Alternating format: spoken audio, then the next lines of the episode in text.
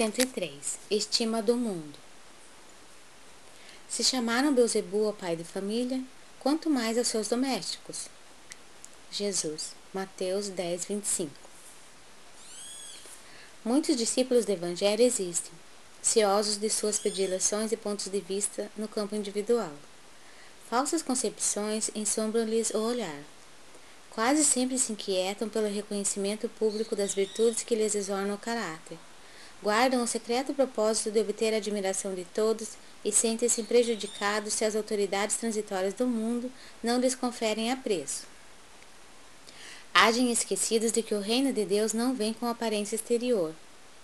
Não percebem que, por enquanto, somente os bultos destacados nas vanguardas financeiras ou políticas arvoram-se em detentores de prerrogativas terrestres, senhores quase absolutos das homenagens pessoais e dos necrológios brilhantes.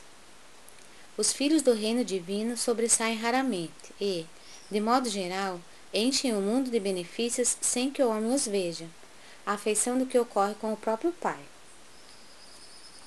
Se Jesus foi chamado feiticeiro, crucificado como malfeitor e arrebatado de sua amorosa missão para o madeiro afrontoso, que não devem esperar seus aprendizes sinceros quando verdadeiramente devotados à sua causa. O discípulo não pode ignorar que a permanência na terra decorre da necessidade de trabalho proveitoso e não do uso de vantagens efêmeras que, em muitos casos, lhe anulariam a capacidade de servir. Se a força humana torturou o Cristo, não deixará de torturá-lo também. É ilógico disputar a estima de um mundo que, mais tarde, será compelido a regenerar-se para obter a redenção.